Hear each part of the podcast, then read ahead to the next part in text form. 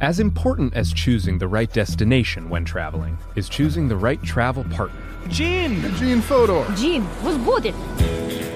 But be careful, because the worst trips result when two partners have two different agendas. The CIA really need your help, Gene. Freeze, Americano! Huh? Oh. Gene, run! Listen to Fodor's Guide to Espionage on the iHeartRadio app, Apple Podcasts, or wherever you get your podcasts. If you want to level up your marketing and business knowledge, look no further than the Marketing School podcast, hosted by Neil Patel and yours truly, Eric Siu. It is the number one marketing podcast on Apple and number 15 on business in the United States. Now, if you want to listen to interesting conversations with operators that have been there, done that, also with other interesting guests, then listen to Marketing School every weekday on the iHeartRadio app, Apple Podcasts, or wherever you get your podcasts. I'm Tamika D. Mallory. And it's your boy, Mysonne, the general. And we are your hosts of TMI. And catch us every Wednesday on the Black Effect Network, breaking down social and civil rights issues, pop culture, and politics in hopes of pushing our culture forward to make the world a better place for generations to come. Listen to TMI on the Black Effect Podcast Network, iHeartRadio app, Apple Podcasts, or wherever you get your podcasts. That's right. Go behind the wheel and under the hood on everything automotive with high speed stuff from HowStuffWorks.com.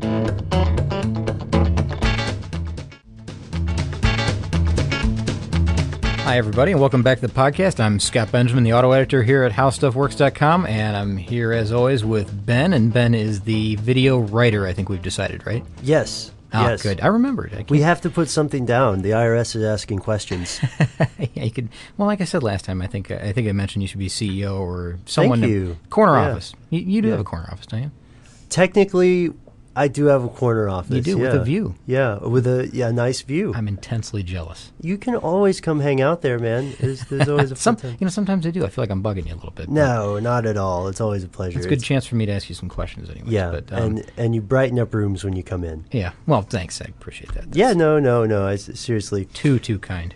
it is a little. It is a little bit out of the way, compassionate for me. No, I'm kidding. I'm kidding. Um, but let's get right down to the nitty gritty here. Yeah. Um, there's been a lot of excitement about hybrid cars. You'll remember earlier last week or the beginning of this week, I had sent you an interesting article in The Economist about hybrid cars and electric vehicles. And then we had a little bit of a conversation about this. It was so good. We're taking it on the air with the podcast. Scott, can you tell me the history of hybrid cars? The history. Okay, so we want to go all the way back then. Well, it, how far back does it go? I thought it just went back to the uh, Honda Insight. No, no, no. Way, way, way, way beyond that. Really? Way beyond that. How far Yeah. back? Well, actually, okay. If you if you're talking a little, you want to go a little bit further back than that. Mm-hmm. The uh, the Prius was released in Japan in 1997, Okay. and uh, it wasn't ava- made available here in the United States until around I think it was 2001. Mm-hmm. Um, but that's not going way back. No, and that happens a lot with technology released in another country. It, it takes a few years to get That- over that- here. That's right. And you're talking about the Insight, the initial Insight model, where it had the uh, the the skirts over the rear wheels, um, bullet shape, real Mm-hmm. Yes. aerodynamic, sleek looking car. That's what a lot of people think is the first think of as the first hybrid car, uh, but that's that that's not correct. Um, it goes it goes like I said, it goes way way way back. How far back, you ask? How far back does it go, Scott? Thank you. I feel like I'm on an old game show or something. Um, it goes back to 1900. no, it doesn't. It certainly does. Okay, Yeah, 1900. In fact, it might even go a year or two prior to that. I'm sure, you know, with development, et cetera. But Sure. the first time anybody really saw in public a a hybrid vehicle was right around 1900, Turn of the century. turn of the century. Yeah. Turn of the last and century. and again, that may be off a year or two, only because um, we'll get into it. But there's Yeah. a technicality here that the first car that actually became a hybrid was initially an all all electric car, and then later it was converted into a hybrid car. I, you know, I can't stand the suspense, man. Let's let's get right Okay. into it. Yeah, what I'm happened sure. with this car at the turn of the century? Well, at the Paris Exposition in 1900, that's when um, Lohner Porsche uh, debuted a vehicle called the Electromobile. And the Electromobile was it was actually an electric car at this point, like like the name indicates, and it had, which this is fascinating to me. It was a it was a combination vehicle, a vehicle that was uh, um, designed and built by two different people with uh, with similar interests. Okay, there was a there was a coach builder by the name of Jacob Lohner, and he combined his uh, his idea. He he thought that um, gas driven cars were were already like too noisy and loud and and Wow. a, a problem, right? And this is Uh-huh. this is in 1900 or 1899 or somewhere in that era. He just felt that you know they're already causing too much pollution, which sound familiar? That's Yeah. kind of what's going on now, right? He's a little ahead of his time. Yeah, way ahead of his time. So he's saying he, he combines efforts with uh, this young guy, young guy at the time. He's only 21. Wow. His name Ferdinand Porsche, who of course we know founded well the Porsche company. Um, he he built tractors, built all kinds of things Mhm. prior to um, actually operating Porsche. Anyways, um, they combined efforts in I think it was in 1896 um, because that's when Porsche had developed these in-wheel in-wheel hub motors, these electric motors, and we had talked about those. We have a podcast about that. We do, yeah. You remember? So you remember that, right? Yes. That technology, go, as it turns out, goes well all the way back to 1896.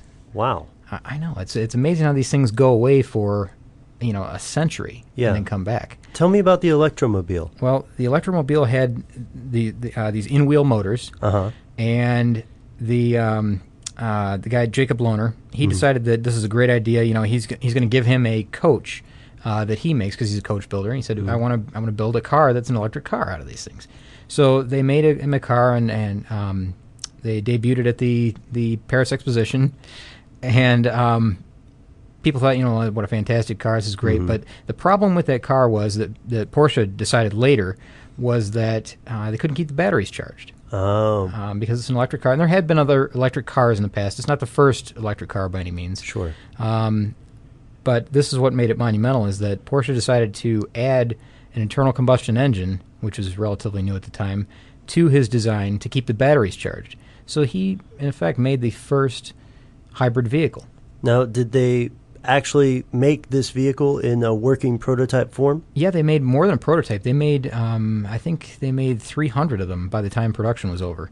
Uh, but then, what's odd about this is that the um, the, the technology just kind of went away. I mean, there were a couple other attempts that I can I can list off here if you'd like, but um, really, the technology basically went in uh, just kind of dormant for about 100 years until it came back.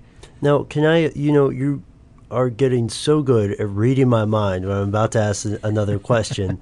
so, first, I guess we'll we'll get into the real pertinent question in a second. But first, what are the the rest of the vehicles that came Uh, afterwards? Well, okay, if you want to go right through history, I mean, we've got uh, the article on our site here, so you can follow right, right along with me if you want. Uh-huh. Um, so we got the the the Lohner Porsche Electromobile in 1900, and which you know later became the first hybrid electric vehicle uh, with the gas electric power.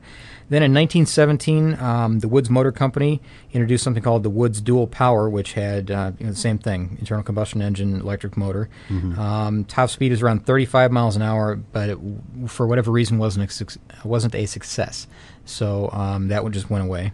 Um, again, that was in 1917. Mhm. Then it was all the way until the 1960s, 1970s when um, someone built a prototype um, hybrid electric vehicle based on the Buick Skylark, which is kind of an unlikely vehicle Yeah, for that. but, did not see um, that coming. Yeah, and I guess the uh, the government decided to invest in it, but uh, then he ran. The, the person who was designing it ran out of money, and the project was just left alone. So, um, 1970s that kind of died away. Then in 19, uh, kind of in the middle of that, in the 1960, in 1968, GM developed a vehicle called the GM 512, which was an experimental vehicle, and that was an electric vehicle that ran at just at low speeds though, and then used gasoline for high speeds. So Oh, okay. GM had a hybrid car in 1968. Um, again, nothing really just ever came of that. It was just an experimental vehicle. Um, you'll find that all the way through this history, by the way. And only a couple more here. In 1989, uh, 1989, Audi had a car called the Audi Duo, and it used a 12 horsepower electric motor with a 139 horsepower internal combustion engine. So, um, again, hybrid electric, Mhm. uh, gas electric, I should say. And um, they had several variations of this, but again, none of them really took off. Um, in 1997, now this is when you know, this is when the Prius began to be marketed in Japan. So uh, that's really kind of the modern era of hybrid cars really taking off, is in 1997. And then in 1999, as you know, the Honda Insight, which you Mhm. mentioned earlier, Ben. And uh, it wasn't until about 2000, I guess it was in the year 2000 when Toyota brought the Prius to the United States, but um, it was a 2001 model. That's where the confusion was earlier. So and now we have so many more hybrids. Oh coming yeah, out. they're they're all over the place now. Um, it seems like every manufacturer has one at this point, but Sure. um, it's probably not true. But um, it seems like you know a lot of concept vehicles now are are hybrid electric. Mhm. Um, I don't. It just seems like the the technology's you know finally grabbing on. It's staying around for a while. There's a resurgence now. Yeah. But the the immediate question that comes to mind when we're talking about the history of hybrid cars, and to be honest with you, I had no idea the history went this far into the past. Mhm. Uh, what stopped these vehicles from ever progressing past an experimental phase or an initial production line? Well, some of them were just they were just unreliable. Um, it wasn't you know well executed. So you Mhm. had cars that were you know believe it or not there were a lot of electric cars in that time when we had talked about earlier in the 1900s, um, you know 1917 that era. There were a lot of electric cars at the time, and those were just more reliable at that point. And or you could just buy a an internal combustion engine that was also reliable at that point, or as reliable as you know they they could be at that point in time, and you know, to, to combine the two and have these systems that don't necessarily work together, they don't work well, and it's kind of an unknown. People were just a little nervous about it, and you're talking about production num- numbers of you know 300 for the Yeah. It's it's low production numbers. It's not like today where they're making millions of these now. Um, they're they're refining it continually. Uh, not that every car is different by by any means, but Yeah. um, just R and D is so much better at this point. Um, not that they didn't put effort into it then. It's just that the technology just wasn't there. It wasn't available. They didn't have lithium-ion batteries at the time. You know, they Yeah. didn't have um, the systems that we have in place now. And we're still working on getting a decent battery. Yeah, right? you know what? We are we're still working on it. I mean, it's Yeah. it's not a it's not a um, you know cut and dry thing to, to build a, a a hybrid vehicle. It's still difficult, of course, Mhm. and we're still figuring it out. It's it's still not uh, not perfect, and I don't know if it ever will be perfect. But um, you can imagine what it was like more than hundred years ago. Oh, sure. I have this based on our conversations about weight and the first electric vehicles and stuff. I just have this nightmare vision of something that looks kind of like a Model T, Mm-hmm. and then this gigantic trailer behind it, just full of batteries. yeah, that's uh, that's probably not too far off. I'm sure they used nickel batteries at the time. Sure. And they were heavy, and um, you know, I'm sure that they had the same concerns as we do now with weight, and um, and they weren't necessarily concerned with fuel mileage at that point. They just wanted to be able to get, you know, to you know from point A to point B and be able to come back without having any problem, just like we do now. Um, maybe they weren't as concerned with weight as we are. Do you think you're going to get a hybrid car in the future? Mm. Possibly. There's one coming out soon that uh, there's a there's a couple of prototypes that look like uh, possibilities for me. I don't, I'm Mhm. not sure exactly though. How about you? What do you think? You know, I have really enjoyed the explorations we've made of hybrids. Uh, you know, the plug-in hybrid, history of hybrid now, and this technology is amazing to me. I'm still not sure yet. I think the price has got to be right because you know how cheap I am, and I think that the reliability is key. Yeah. So we'll see. Well, the price thing, that's probably the one thing holding me back because you do pay a premium up front Sure. for a hybrid car, and we've talked about that also in the past. Yep. Uh, how long does it take to get your money back Mhm. from that initial premium based on fuel savings alone? Mhm. And, um, Which was really a, I got to tell you, it was a, it was a harsh awakening for me. Yeah, it's a real eye opener, isn't it? Yeah. When you look at that, and if you if you really look at the numbers right now, uh, for me personally, not worth it. Um, It Mhm. sounds like you're kind of dealing with the same thing. In the future, maybe. Yeah. I just, you know, I love my Monte Carlo so much. Yeah. Which they, uh, you know, they. Uh, it's not the perfect car, I will say that, as far as uh, fuel efficiency goes. Yeah. But it's just so cool. Yeah, I understand, and that's the that's the compromise. You have to Yeah. you have to just determine what's more important to you: fuel economy or Mm-hmm. um, you know power, I guess, or or uh, space. Because a lot of these uh, smaller hybrid vehicles don't, newer hybrid vehicles, space is a concern because they're trying to build them smaller, more Mhm. efficient, lighter, etc. And you're not going to have the cargo carrying capability. You're not going to have the speed because you won't have a large engine. You'll have a smaller Right. engine combined with an electric motor. Not that they can't correct that. There could be sports cars that are hybrid electric, and there are um, Yeah. sports cars. There's some that are that are wickedly fast. That um, because the, these electric motors all of their torque is instantly available. Yeah. Um, they can be extremely fast. They can be, um, well, of course they're extremely efficient. But um, right now we're trying to keep them small so that you know the the uh, we listen to me like I'm manufacturing them, but everybody's trying to keep them small so that uh, you know they don't have to um, haul around all that extra weight and then they become less efficient. Sure. Yeah. You know what? But one thing that we're talking about here is uh, we're verging on to from the history of hybrid cars to why people get cars with, with certain features. And you know what? Before we wrap up this episode, I think this is an excellent time to segue into some listener mail. Okay, so listener mail. Check this out, Scott. We've got Doug from Oregon, uh, from Gresham, Oregon, who writes in to say regarding the discussion of cup holders and why they're so plentiful on newer cars.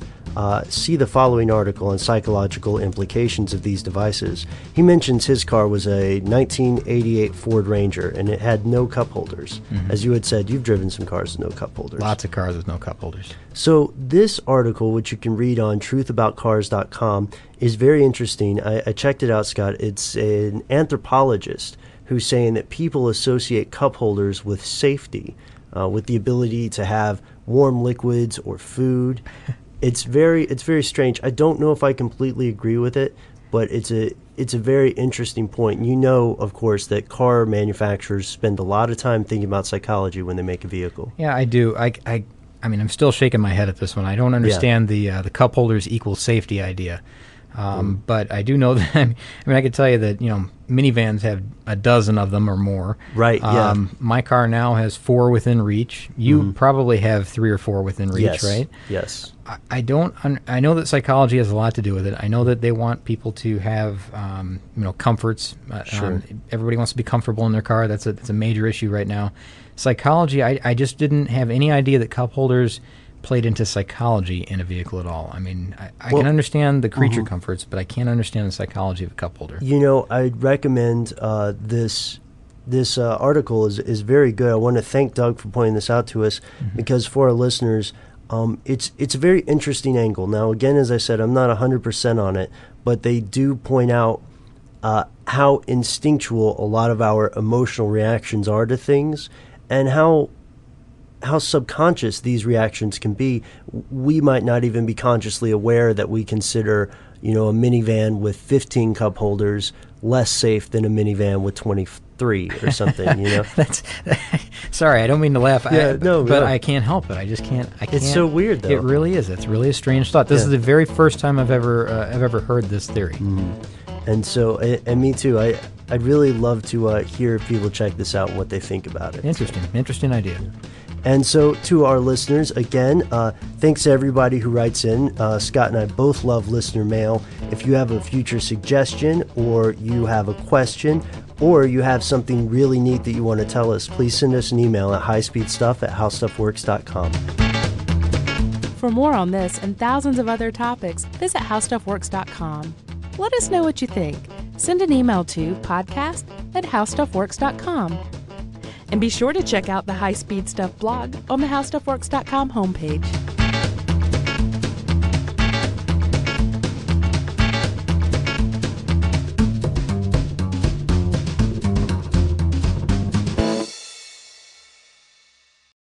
As important as choosing the right destination when traveling is choosing the right travel partner. Gene! Gene Fodor! Gene, was good. But be careful because the worst trips result when two partners have two different agendas. The CIA really need your help, Gene. Freeze, Americano! Gene, run! Listen to Fodor's Guide to Espionage on the iHeartRadio app, Apple Podcasts, or wherever you get your podcasts. If you want to level up your marketing and business knowledge, look no further than the Marketing School podcast, hosted by Neil Patel and yours truly, Eric Siu. It is the number one marketing podcast on Apple and number 15 on business in the United States. Now, if you want to listen to interesting conversations with operators that have been there, done that, also with other interesting guests, then listen to Marketing School every weekday on the iHeartRadio app, Apple Podcasts, or wherever you get your podcasts. I'm Tamika D. Mallory. And it's your boy, Mysonne, the general. And we are your host of TMI. And catch us every Wednesday on the Black Effect Network, breaking down social and civil rights issues, pop culture, and politics in hopes of pushing our culture forward to make the world a better place for generations to come. Listen to TMI on the Black Effect Podcast Network, iHeartRadio app, Apple Podcasts, or wherever you get your podcasts. That's right.